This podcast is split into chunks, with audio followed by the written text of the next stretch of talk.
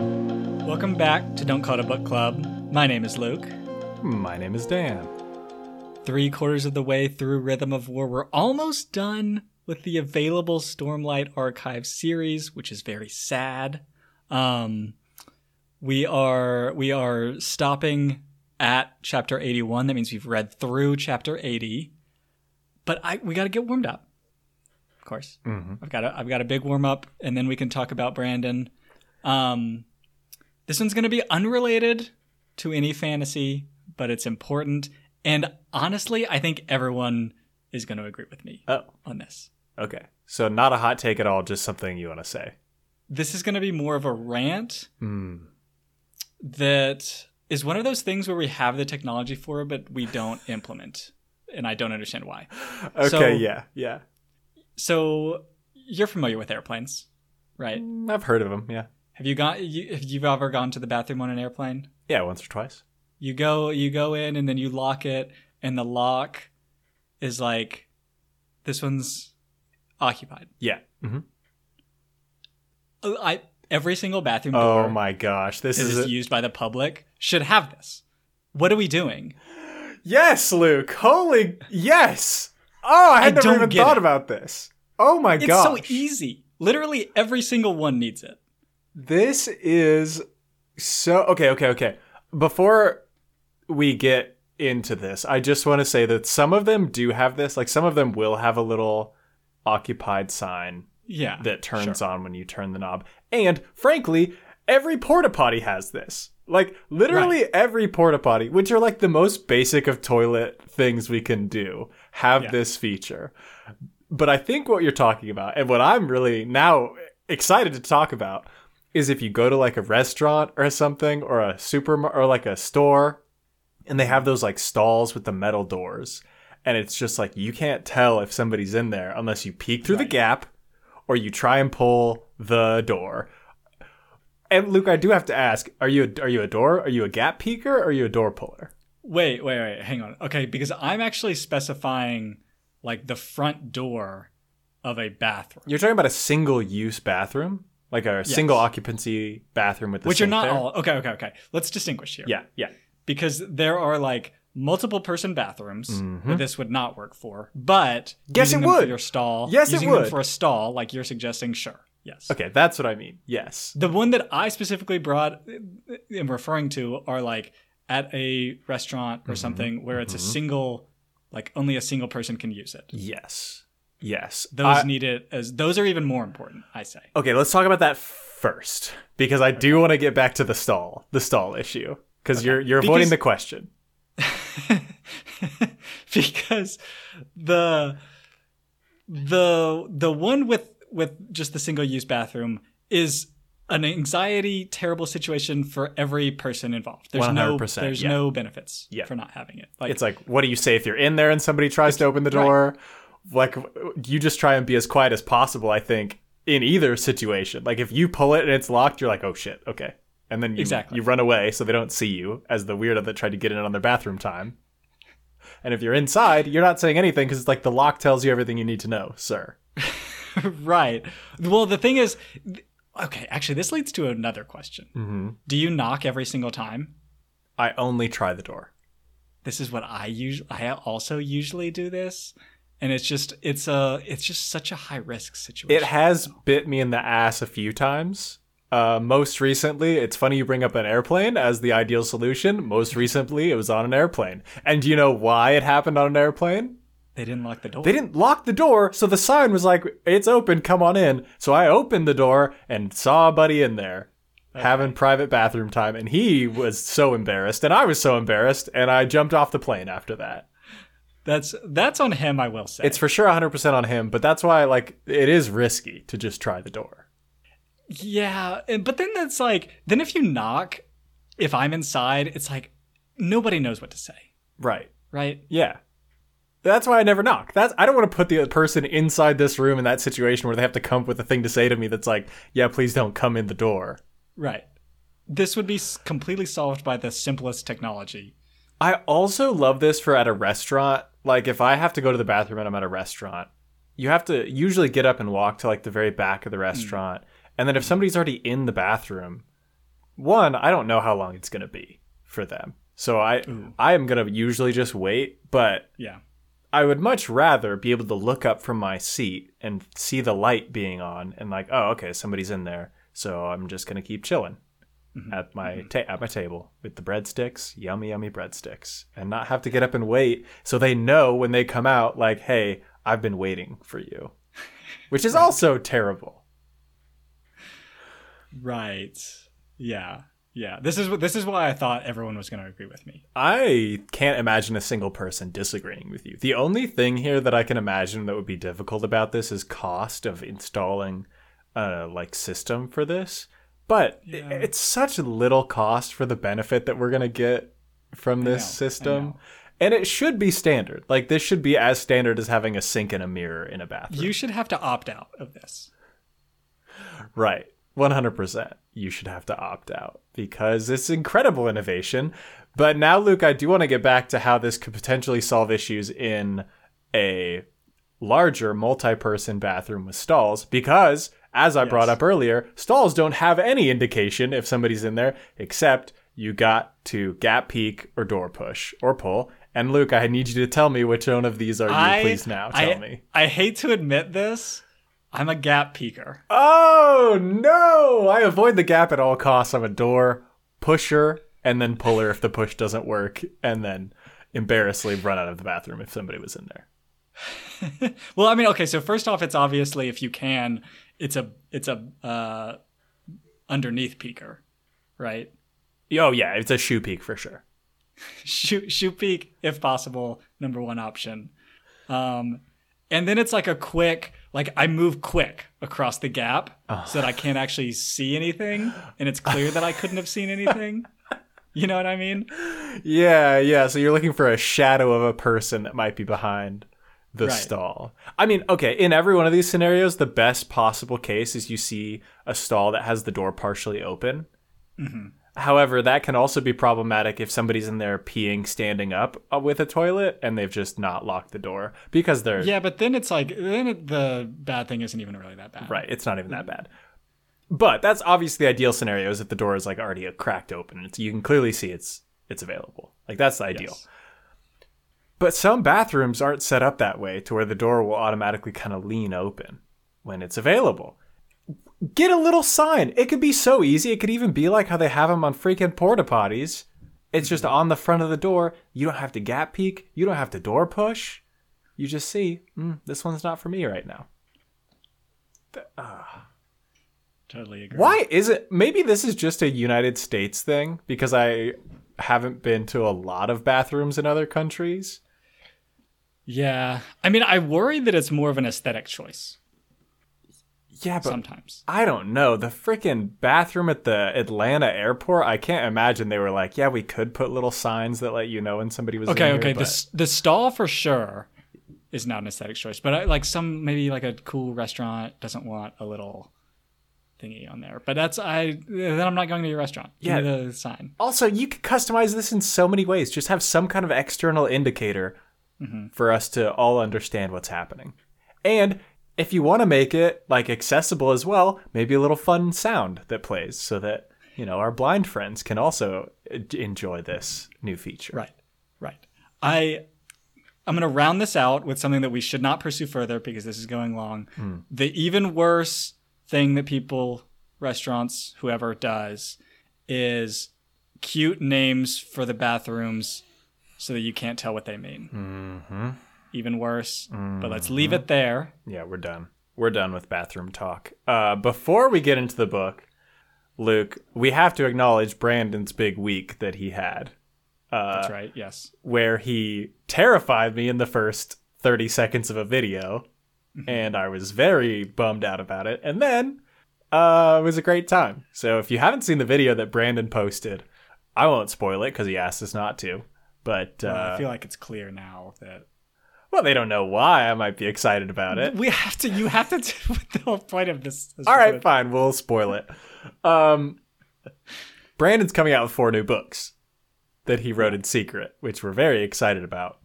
Uh, and Luke and I are thinking about reading them on the pod next year when they're released. Um, Mhm. But that's a lot of Brandon Sanderson in a year. We've done a lot of Brandon Sanderson recently. So we would definitely do it if there was interest from you all in Right. reading these four on the pod while they came out. Um, but if it doesn't seem like, if it seems like uh, y'all aren't super enthusiastic about it, uh, Luke and I will probably just read one or two of them uh, when they come out on the pod. Um, but we probably won't do all four.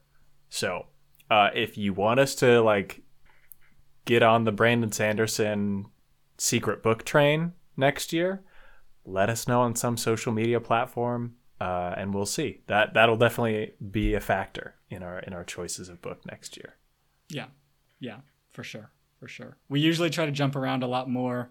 We've been doing a lot of Sanderson. That's why we're that's why we're saying this. Um, so yeah, let us let us know if you have an opinion. But speaking of Brandon Sanderson, Luke, did you know he wrote a book called Rhythm of War that we're reading on the pod this week? I, I have recently become aware um, because I have read 80 chapters of that book so far. Wow, you know I have as well. Um, and this ha- this happens to be the fourth book in a much longer series. And Luke, I was amazed to realize how new this freaking war is. Did this surprise you as well, or like the dramatic changes that have happened in Roshar? Um, well, clarify what you mean. What I mean is they discovered the listeners less than 10 years ago. And less than 10 years ago, the listeners were like a tribe of people, fairly small number of people who had two forms. So uh, th- this, I feel like, is something that you have forgotten because I think that we already knew this. I, okay. I don't think I realized the extent of how, what the like listener culture was like when they, in, like, when they first met people. I didn't realize what listener culture was like at all. I thought it was pretty Okay. similar to the like war, like the thing that was already going on when they had the war. Okay, I actually also didn't realize that they had like did not had not discovered war form, for example, before this. Right. It was like they discovered war form and didn't make it more than two years before they were in the biggest war of all time. Right. I mean, okay, be, because of like the Right. people that gave them Warfare were trying to start over, kind of. So, um, Totally agree with you here. I just think it's in the dramatic changes that have happened in listener culture over the last 10 years is hmm. wild to me and was super surprising to me reading about it. It- just the Yes. the amount of changes that have happened in their existence. yes, it would be very overwhelming. Like it's a you have children, listener children who are like I remember when none of these things existed, and now there's fused flying around everywhere, and we're in a tower that teleports people, and it's chaos. Right. This actually brings brings up another c- question. So, Venli and Rlain Mm-hmm. are supposedly the last of their of the like I guess listeners. Yes, yes. I don't quite understand the distinguish distinction between them and the other. Like the Like- Parshendi, like or the I guess Yes. Parshman, the the former Parshman. Yeah, is it just that they're the only ones left from the like free group? I think so. So I don't think there is any like biological difference between these groups. I think it's purely cultural. I think it's just this is the group that left, and So every everyone but those two were like Parshmen slaves that have been turned into or fused. Well, even the fused had to. Right. A lot of them took over Parshmen slaves. So yes, yes. Okay, okay. Uh, That clarifies. and I mean, we, I, we should say this now because like clearly, clearly there's more listeners somewhere we're gonna find, and like we haven't seen bodies yet, so they're for sure somewhere. I'm excited to see what that reunion is like for the folks. Uh, right. but we'll cross that bridge when we get there. First, I want to talk about this first meeting between the listeners and humans. Specifically, I want to talk about how it ends. So, they meet this group of listeners uh, because uh, Eshonai, Eshonai finds them and brings them back to her family. They share a little bit of like cross cultural dialogue. And then Gavilar is like, hey, you know what these people don't have? A bunch of weapons. So I'm going to just give them a bunch of weapons and tell them next time I see you, I want you in one of those cool cities and see what happens. Gavilar sucks. He basically just came to an uncontacted tribe of people, gave them AK 47s, and were like, go nuts. yeah, it's weird. It's not a good look. And I think, in terms of just like a discovery, just like a, hey, we're meeting these new people, choosing to just give them a bunch of weapons is terrible. It's like probably the worst thing he could have given them. Yeah, it's a very Alethi thing. I will That's say. okay. That's very true. We should acknowledge that it is extremely Aleth- Alethi. Um, and yeah, it's just it's just weird to be like, hey, you guys, I want to see you go murder a bunch of your like cousins. Go conquer those people. I know you want to. Here's what you need to do it. yeah, I don't know. It also seemed like at this point they didn't really have as much of an interest in them beyond curiosity. Mm-hmm. Right, like the second meeting, I think Gavilar hears something and is like starts to get super interested, right? But at this point, unless I unless I am misremembering the timeline here, they're just like, "Oh, this is crazy." Uh, here. We've got these like spare swords lying around. Just take them. We've got so many. Take them, please, Right. please. Maybe yeah. Maybe this was just like a trash disposal. They were like, we have to give them something. Uh, we've got all these garbage swords that we're not going to use. Mm-hmm. Let's just give them the trash swords. Could be, could be. It, yeah, it just is like so bad for these as like a first first response, a first interaction. Yeah, Gavilar. Gavilar not looking good. I'm glad we're finding out he was kind of a piece of shit. Yeah, yeah. We definitely did last, or at the be- at the beginning of this book. Yeah, at the beginning of this book, yeah. Um, and just more and more, it's like, come on, buddy. Well, okay, okay. We do learn that what he was trying to do was to like kill Odium, I think. We don't know that. Navani is like trying to piece together what he was doing, and one of the Right. options she says is, "Oh, maybe he was trying to kill God." Well, that's kind of cool.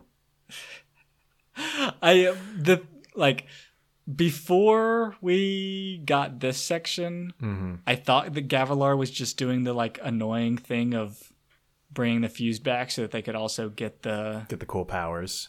get the cool powers, which Yeah. I, made me dislike him even more. I don't know if this motivation is better or not, but it, my initial feeling is that I like it more. I'm skeptical. Okay. I'm pretty skeptical of it. And because Navani is giving him a lot of benefit of the doubt that I don't think she should be giving him. Because he was pretty terrible to her.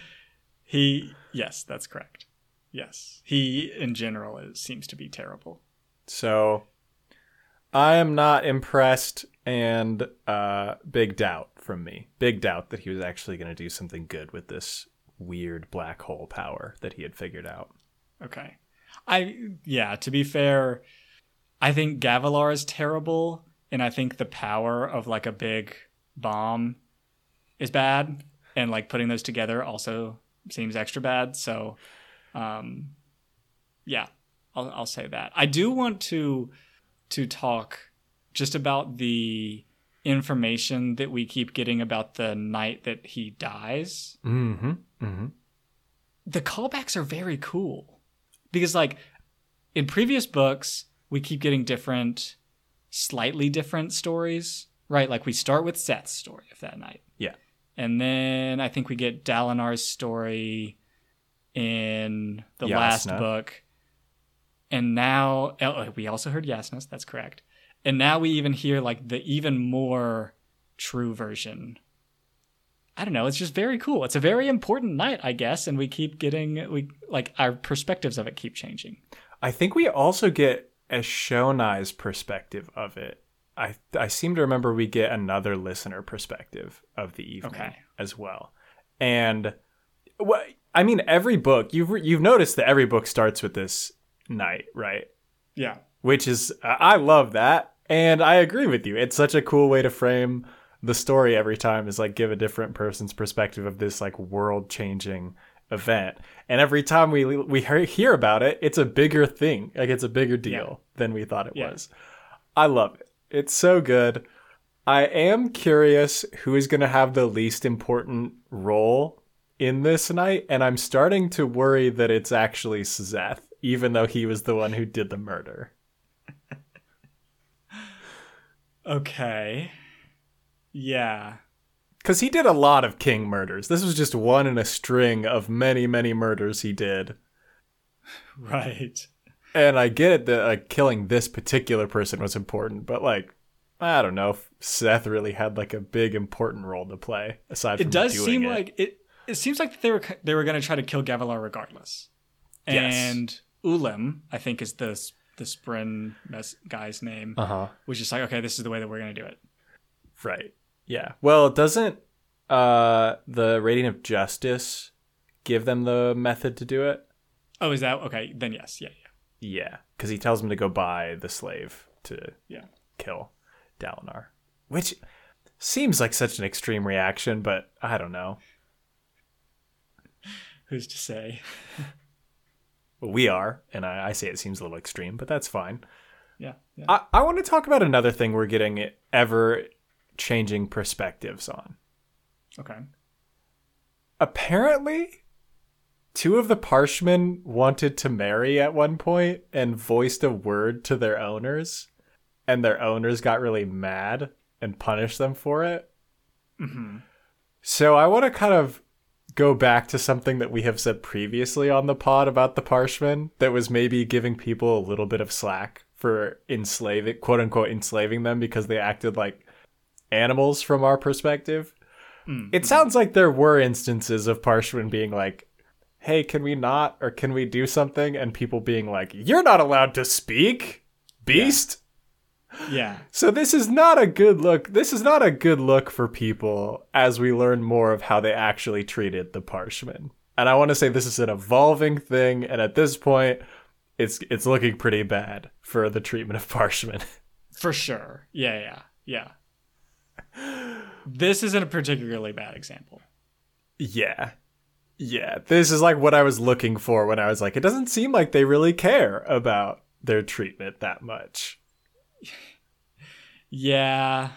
Yeah, I think we're going to have to let go of that one. I mean, uh, like we've heard a few parshmen say that they were didn't see that bad of treatment, but I think that that's maybe I don't know if the minority, but like I think we have to we have to very much acknowledge that it's a full on like slave situation, not like something different. Right. They were like actively oppressing the Parshmen who were trying to do something different. They right and and Yeah. their their excuses to say that they're not like people are because like they're not treating them like people so it's not really i don't know it's bad It no longer bad. works when your cow is like, "Hey, I'd like to marry that other cow," and you're like, "You're a cow. You're not allowed to speak, right and we can treat you this way because you don't speak." right it's it's a little circular Yeah, it's not good. It's not good. yeah hopefully i i don't know i've been like cheering for uh navani and the lady of wishes to to continue to find common ground and we can get a little get a little teamwork going but i just based on this kind of thing i there's just there's too much too much history here It seems like it. It it makes me wonder like so right now, the impetus for them fighting and not being able to diplomatically solve their problems is because the parsh the old parshmen are like we're not going to deal with you because you're going to enslave us again. Mhm. I can't imagine they did this every time there was a desolation, right? This seems like kind of a one-off thing where they figured out how to enslave the Parshmen. Yes, I think so. So, So like, I think that I think the vast majority of it is just led by the fused. okay, so they were just the fused were all just like, yeah, we're fighting. Tough luck if Yeah. you don't want to. Come on. That's that's my read on it. Okay. Because this is like within this book, for some reason, the first this is the first time I'm realizing how much things would be so much better if they didn't have to have a war while the Radiants were around. Yeah. Because Dalinar's at a war camp and they created this big wall to prevent the storms from coming in. And he's like, yeah, normally this would take like so long to erect a storm wall. But instead, we just had some wind runners and people with shard blades cut out rocks and put them up. It took like a day. So this Yeah. is cool. And like, imagine if they wasn't a war and they were just solving problems all the time. Yeah. It'd be very good. I mean, there were very long periods of time where there was not this war, but there were radiants. And You're now we hear like now it's like okay, but now the humans have advanced even further. What were they doing? Come on, Maybe they were very into art for a while, you know? There's a lot of great murals that we're seeing. A lot of murals. That's true. But uh, yeah, a little a little team up would be nice to see. Yeah, it, it, and it feels like there's something preventing it, right? It, Mhm. And it feels like they like there has to be conflict to have Radiants and fused coming about, but Right. I don't. Yeah, I don't know. I also think perhaps like so right now the grievance is about slavery, but maybe in the past it was just always about you're invading our land Mhm. because that is also a, an undercurrent here. So I just mm, I feel like we really should just work together and stop this whole war thing. Doesn't seem like a good I- idea. I mean, it is. I feel like it's largely odium, right? Like Mm-hmm. Yeah. get rid of get rid of odium's influence, and we're and everything's good. Should be pretty good. Yeah, I hope. I hope. I don't know if that's true, but um, but yeah, that seems like the the ultimate goal. Um, yeah, it feels like we're all working. Like it feels like there's moments in here that are working towards that, right? Like Navani and the Lady of Wishes holding hands and literally singing "Kumbaya" to solve their problems. Right. Like, come on, guys, how do we not do that and then be like, yeah, we are still gonna fight you to the death, though? Yeah. I feel like we use, there's tons of people that are out here practicing singing, like of the humans. Mm-hmm. I feel like we got to start showing off our singing, and that's a big bonding experience. You're saying forget war. We need battle of the bands to just be the thing. Yeah. Let's take this conflict and turn it into competition that's healthy and productive. Yeah, there's different strengths, right? Mm-hmm. A lot of the listeners have great sense of rhythm. Um, But the humans can sing also. also the humans are coming up with way better light shows and like tech- Oh, sure. pyrotechnics, and their stage presence is probably way cooler. hmm hmm Like, we've got some opportunities here, folks. Yeah. We need to start expressing ourselves through dance. Thank you, Luke. this is cultivation's big thing. Cultivation's just over here like, guys, we really need to stop using sword and start using dance.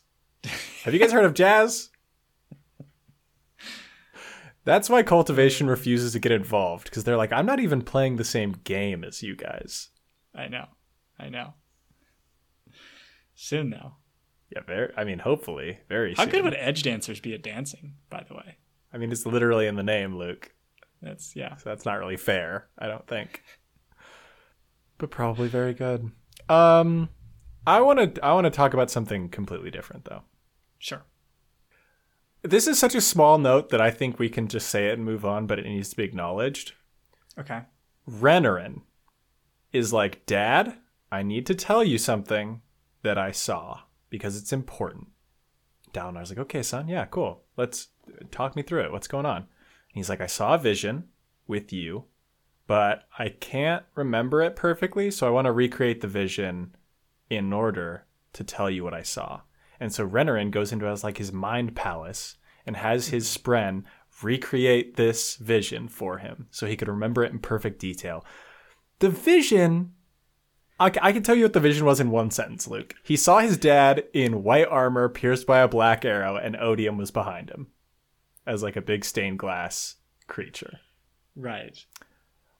Why, Renarin, you can't remember that? Oh, that's your critique. You can't. Re- you just can't. You have to have it actually in front of you. You can't remember what it was because I read it like a while ago and remember it now. See, the thing that I was going to say about this is that, like, this is not valuable. Right? It's not really actionable or obvious what the message is. yeah. Yeah. yeah. Yeah. Definitely. And that's why I think he doesn't, he doesn't remember it. He's like, hey, I, you wanted me to tell me, tell you all the visions I had. This one, I, I had one. I, it didn't really mean anything. Let me add, I think you had an arrow in you. I don't know, something like that. Because I read that. I honestly f- forgot it. He was just like, okay, You're saying it was he's so fighting Odium. right. Like we're all fighting Odium. I'm sure it's going to become super important, right? Mm-hmm. Mm-hmm. Like Dalinar's going to find the white armor. Right, but it's it's also one of those prophecies that is like a something that's not useful to anyone when it's said, but then as soon as something Right. happens, they can be like, "Oh shoot, Renarin, you're so right. That did happen. It just it wasn't like he didn't literally get shot with an arrow, but you know, same kind of idea." But your freaking prophecy had nothing to do with this. We could not have guessed that from your prophecy. So it's like he's like proving him right, but it, it's not helpful to anybody. It's just making It's him look cool. Yeah. It's not useful unless I can know what it means and act upon it. Right. Exactly. Uh, but okay, my big point was just he couldn't remember it. Come on. Renner. okay. Yeah. Yeah. Yeah. Yeah. You said we were gonna. We, well, you did say we were supposed to move quickly through it, so let's let's do so. Um, yeah. No, I, I agree. I agree. Do you have any more on Renarin or Dalinar? Um, I got one more on Dalinar. Okay. It's kind of on the Stormfather. Sure. So, hmm, I am sick of the Stormfather. I think he's so. Uh, I'm gonna say he's just stubborn, and he has no reason to change to not change, like Dalinar's asking him to, because Dalinar is in the middle of a high storm, and he's like, "Hey, Stormfather, can you not crush those two innocent people down there who are like trapped out in the storm? Because it would be really cool if you didn't." And the Stormfather's like, "Up, oop, already did it. Sorry." and Dalinar's like, "Dude, come on, you, you change a little bit, please, change a little bit." And the Stormfather says, "I'm the storm. I just this is what I do. I if I change, I'm no longer the storm." Stormfather, you literally married two people and were like, I am a sh- shard of honor and you two are blessed in your marriage and I know what all these things mean. Pledge an oath to me. And then you want to try and tell Dalinar, like, oh, I'm just a widow high storm. I can't do anything. oh, I had to crush those people because I'm just a widow high storm. I don't buy it. You think that just like saving the people would take a little bit of effort? I think it, it it would maybe take a little bit of effort, but also I I think that's the reason he's not doing it. And I think his explanation is complete bullshit because he's like, I'm just a storm. If I do anything differently, I'm not the storm anymore. It's like storms don't marry people, okay? It's very storms true. don't conduct marriage ceremonies. Hi, uh, In my so experience, yeah. it's nothing. That means nothing to me. Right. Yeah. Also, like, get another hobby, man. You mean then crushing people or, don't have to be or marrying people? no, no, no. You don't have to be defined solely by storms. That can be your main thing. Well, I don't think the problem is he doesn't have another hobby. I think the problem is while he's doing his main thing, he's like, yeah, I just have to crush people. It's my thing. Yeah, but I feel like I feel like he's like Yeah, but if I don't, if I'm not a super chaotic and dangerous storm, then I'm not anything. Okay. I It's see like, what you're on. saying. I, you, you have more value than that, man. Making Oh. bondsmiths over here. Interesting. So maybe it isn't a laziness issue. Maybe it's more of a crisis of identity here where he's like, what even Ooh. am I if I'm not this storm that just crushes people as I roll Yeah. through the valley? And, ooh, this kind of ties into Dalinar as well because Mm-hmm. if the Stormfather can change to no longer be, let's say, burning whole towns alive, then why couldn't he have not done that in the first place? Like all those people he's killed over the many, many years by rolling boulders over them. Now he has to take responsibility for that because he could have just been not doing that the whole time. Ah, I see what you mean. And so that's like a much bigger crisis to be like, hey, Stormfather, you actually could you could have not been crushing all these Right. people. So he's gonna have to forgive himself first. Mm-hmm. Mm-hmm. Man, man, Which who better to talk him through this than Dalinar? yeah, yeah. That's why they're bonded together. They can both learn so much from each other. I love it. Wow. Incredible. It's it's great. It's great. And then then maybe we can get to higher levels. What what level is Dalinar, by the way? Because I'm assuming bondsmiths have level. I don't know actually. Well, they're squires. I feel like they've got to have levels. Yeah. But they do feel so unique among everybody that I don't know how that really works. Right. Um, because we so far we only have what only one person that's level four, which is Jasnah, or do we have more? I think Jasnah is the only level four. Okay. You know who has been taking a long time to get to level four? Who's that? Kaladin. Hmm. I feel like he's earned it. Come on. I n- okay. I agree with you, but it's like a mutual thing. So Kaladin, Kaladin probably could have gone to level four a while ago, and in fact, he was about to say the words previously. Mm-hmm. Like we've seen him a few times about to say the words, and then he doesn't. Yeah. Honestly, there's so many times in this book where I'm like, here it is. Right, like when he runs out into the storm, and you're like, okay, time for level four. Come Yeah. on, and instead he just gets his ass beat by the storm. Yeah. Man. Like the Skybreakers over here, freaking Szeth is like guarding Dalinar for a year, and his spren is like, sweet, time for level four. You're doing a great job, Szeth. Let's do level what we- four. What are we talking about? Yeah, like I like I said, I think this is just a mental block with Kaladin. He's really having Sure. he's having a lot of trouble. I will. I fe- I also just feel like it's it's harder. Like, we, we talked about this a while ago. Some some orders are just I feel like harder to level up in.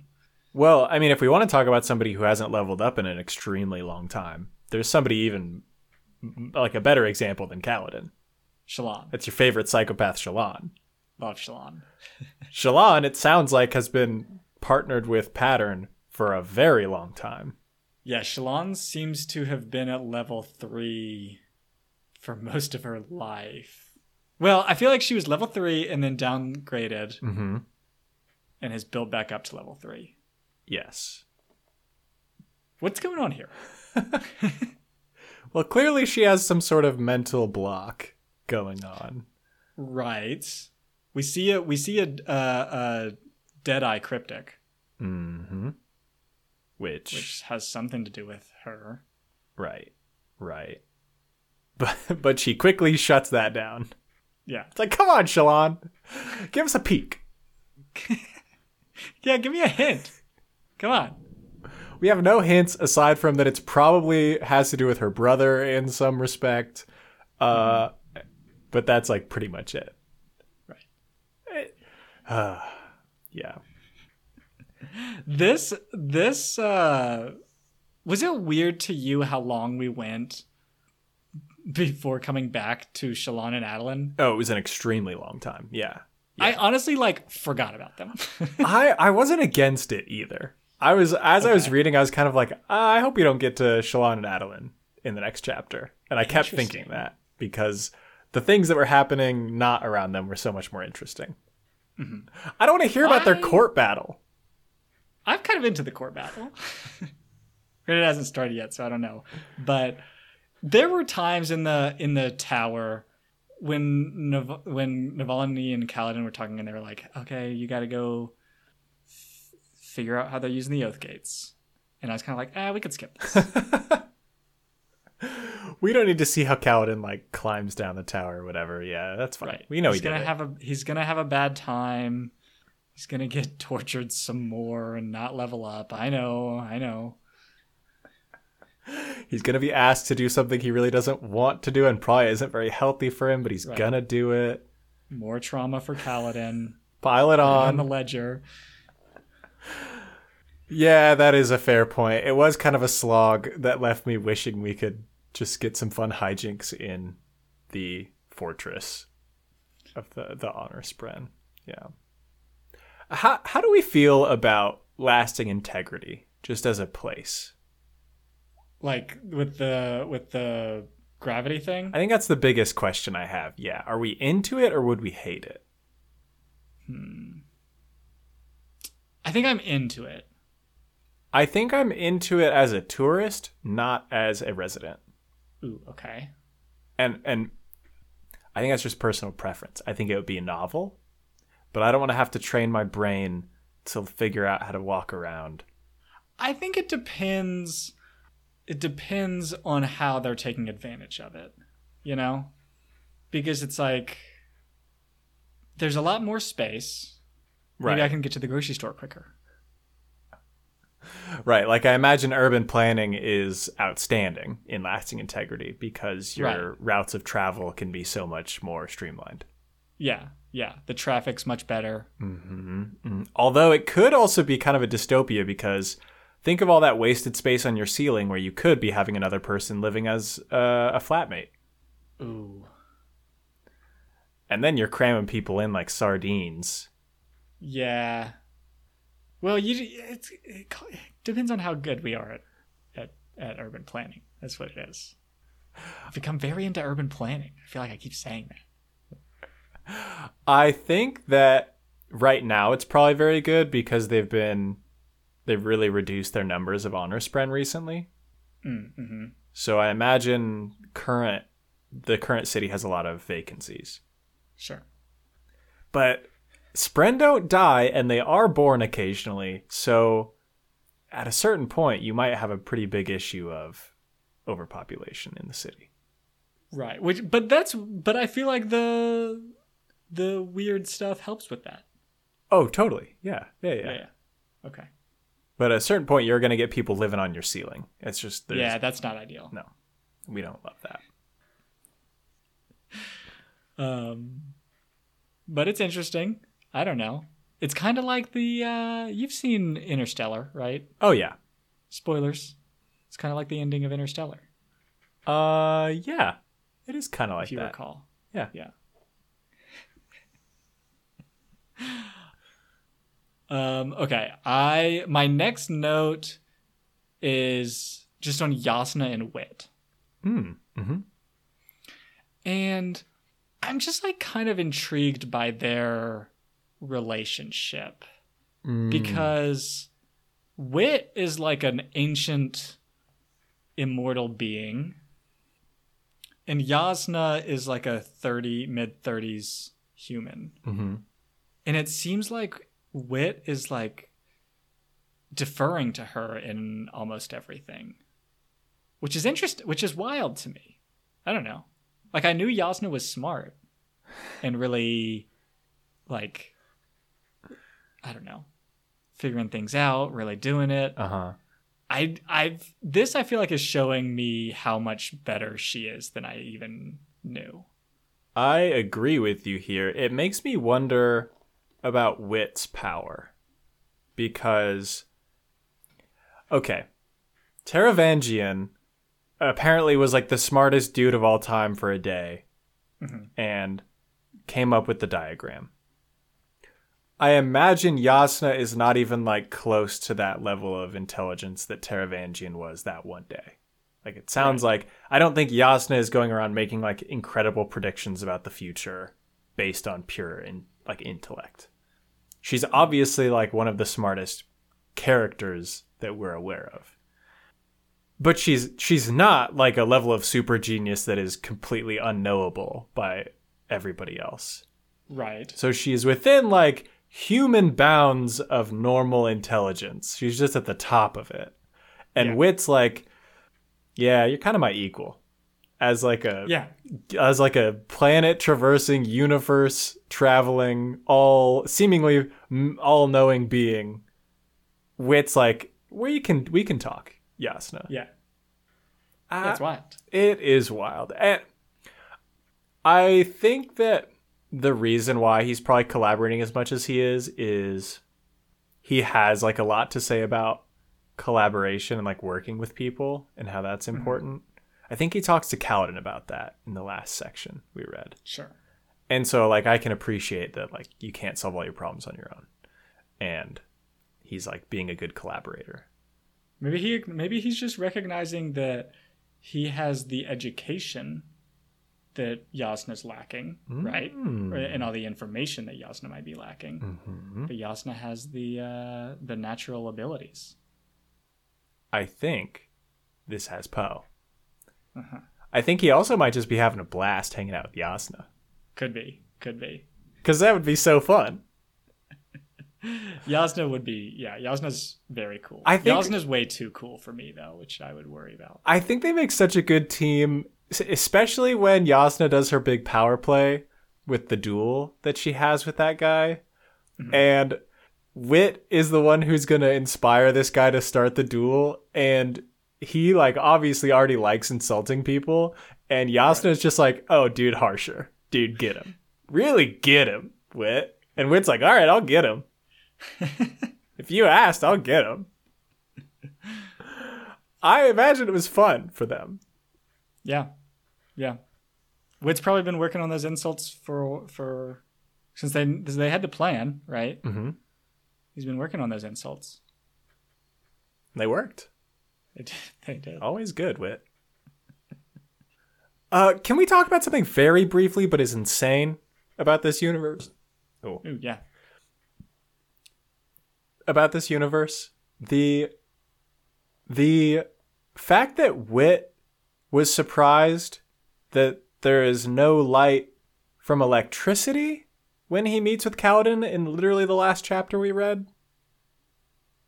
I I actually don't know what you're talking about. Okay, so Wit mentions that there is no light around uh, coming from Stormlight or another source, or he mentions electricity as a thing that can produce light, and he doesn't Actually, see somehow any. I just somehow I just missed this. Okay. This was wild to me, and maybe this is in like another series that Brandon is writing that we're not familiar with yet. But if Wit is familiar with electricity from, or with electricity and the light bulb, what's going on?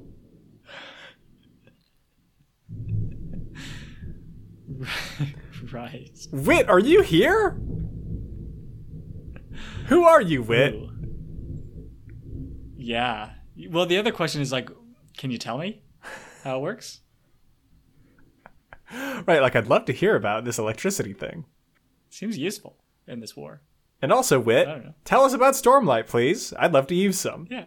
Yeah. If it's transferable. Please. I feel like I should have Windrunner powers at this point. Come on, Wit! Help us out, buddy. We just gotta meet meet the wit, and we, you know, he doesn't come out and tell you. Yeah, but I feel like it'd be so easy to spot Wit. Like, Yeah. who among us is constantly telling incredible stories with a bunch of detail and like magical components to it? Mm. Yeah, I don't know if I've seen it yet. I mean, I also get that like this is kind of Brandon putting himself in the story, but I I'm not gonna say that Well, Brandon I mean, is I've been Wit. to Broadway. Have you seen Lion King? I haven't. I haven't seen Lion King, but uh, yeah, maybe. Sure. It was more of a team effort, though. Um, but yeah, Jasnah and Wit figuring it out together. Excited. For sure. The last big thing I want to talk about in this book, the last big section is I want to talk about Navani's deal in Yes. Urithiru. There's a few things that I want to talk about with Navani here and the Lady of Wishes, like this whole dynamic. First, we're not doing a great job with like safety procedures with this this stuff. I get you brought a big metal tank in to do these uh, experiments. You got to be really careful with ultraviolet light, Navani. You're just like staring at this thing like, oh, it makes a really big purple band. Ah, it's got to be fine. You're gonna get skin cancer, Navani. Yeah. Yeah. I mean, well, okay. Do you think edge dancers can do anything about like I know that they can only heal like recent wounds, so maybe they can't do anything about like skin cancer? I imagine the issue with an edge dancer, the issue with how edge dancers heal people is if you have an illness that started a long time ago and went kind of undetected for a while, they're not going to be able to really help you that much. Right. So, getting exposed to a ton of gamma radiation all at once might be a big This is- issue, Navani. This is wild because the usefulness of edge dancers goes down as like society progresses. Right. If there's no war, if people aren't like actively getting their limbs chopped off, they're not that Yeah. useful in terms of medicine. Yeah. Yeah. Um but no, you it's a good point. I also is she doing is she bringing in her little uh fume hood for everything or is it just occasionally? I well, I feel like once it's already in there, they're not going to take it back. Like they're not going to move it in and out. But it's got to be pretty cumbersome to use. Mm-hmm. And that experiment they just did, they put their hands on a gem, so I don't think they're using Yeah. it anymore. No, I don't think they are either. I don't think they are either. Because she's touching her tuning fork to it and stuff like that. There's no safety precautions here. Right, and maybe it doesn't affect the fused, but then, oh my gosh, maybe it does. The fused are like 90% crazy. You're assuming that this is why the fused are crazy, is that they're old and they're just broken their minds. Maybe there's some terrible interaction with void light, with living creatures. Right. Uh, At least use a glove box instead of just a fume hood. at least a glove box, Navani. Come on. Safety is number one here, folks. yeah, yeah. I feel I feel like we're so okay. Navani, we have already talked about how she's like I'm not a scholar. Um, I, I she obviously is very good Mhm. she like figures thing. I don't know is is seems to be a better scientist than even the Lady of Wishes. Mhm. Um, I feel like she's overestimating how many experiments she's doing because a lot of them sound like the same thing. Well, maybe it's just a very dense experiment, Luke. You get a lot of data points from it. Could be, could be. Maybe there's small tweaks she's doing. Yeah, and I imagine, I mean, when you're writing up the paper, Luke, you're not telling everybody every single experiment you did. You're telling them the highlights. This is true. So, This is true. yeah, she's not publishing null results. I yeah, and I guess she is running in like trip of it at least. Mm-hmm. Yeah, yeah, yeah, definitely.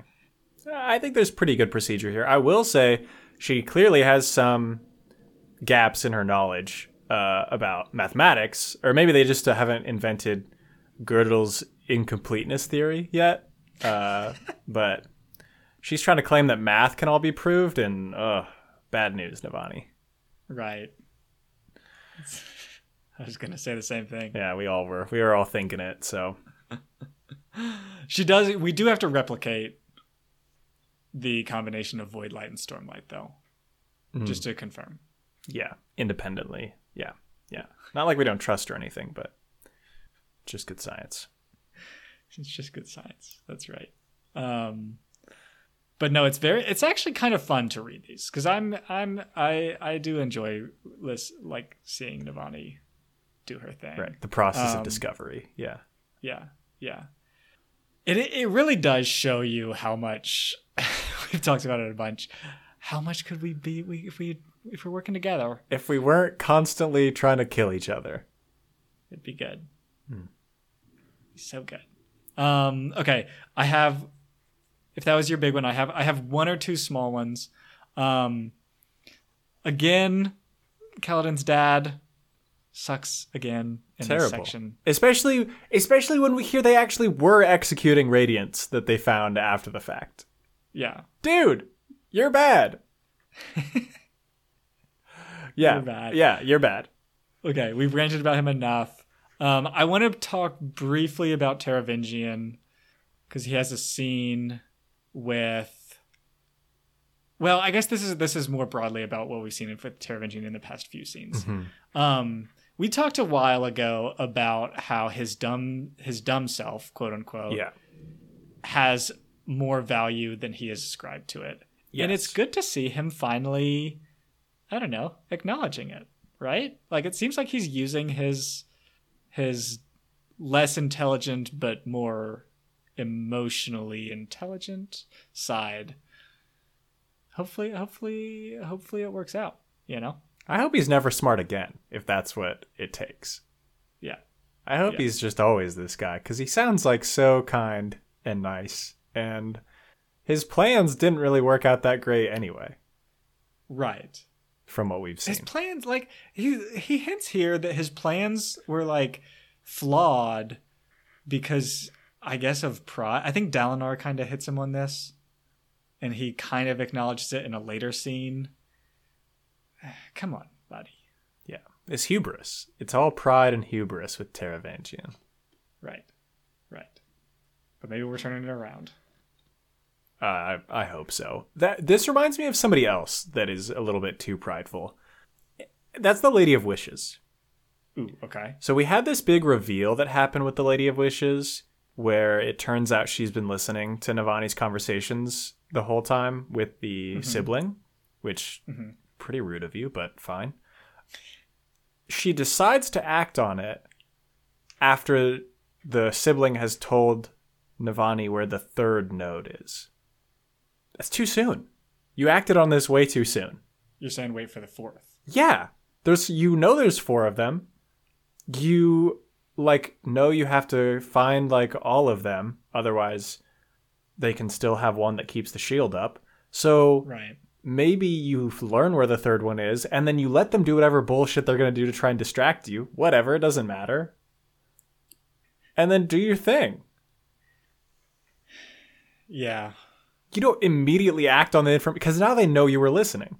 Immediately. This was weird because I also felt like Navani pushing the sibling to tell her locations was also just kind of weird because it's like I, I don't know how much really you can do. Yeah, I could sympathize a little bit because they wanted to do something, and otherwise they were just Yeah. like, yeah, they were very kind of helpless to do anything. Right. But here's the thing I feel like the sibling could have gotten around this by just saying, oh, yeah, it's not on the 13th floor. There is no node anywhere on the 13th floor. I guarantee it. That's all you need to know for Kaladin to be like, okay, cool, we'll make him think it's on the 13th floor. Yeah, this is a good point. Yeah. It just, yeah. mhm. But I think the big the big mistake here was from the Lady of Wishes. I feel like it was too quick to act on this information. I think that's fair. I think that's So fair. misplay, Yeah. miscalculation. I mean, there's they still very much have the upper hand. I will say. Yeah, definitely. And they know where the nodes are now. They know all the nodes are on the bottom, like few floors. So Mm-hmm. it's only a matter of time. We gotta get we gotta get Kaladin to level four That's and what rescue we need. left. That'll solve all our problems. Kaladin hits level four, and ooh, we're it's gravy. It's gravy from here on out. The armor is so useful. Luke, he can't heal anymore, and the tower is like literally occupied by a foreign army. yeah, but I don't know. Something eh, something will happen. Kaladin, his brain is like broken, and he can't even really fight anymore. And you want him to get cool armor, and that will fix everything. Yeah. That's my position. I mean, I'm not against it, frankly. Right. Right. So, I guess main points that we've learned today. Mhm. Gavilar is terrible. Yes. Uh, Taravangian needs to stay dumb, Yes. and Kaladin needs to hit level four. For sure. You know, I think the last things we should say on this are we'll be back next week with hot takes. Still being dumb nerds.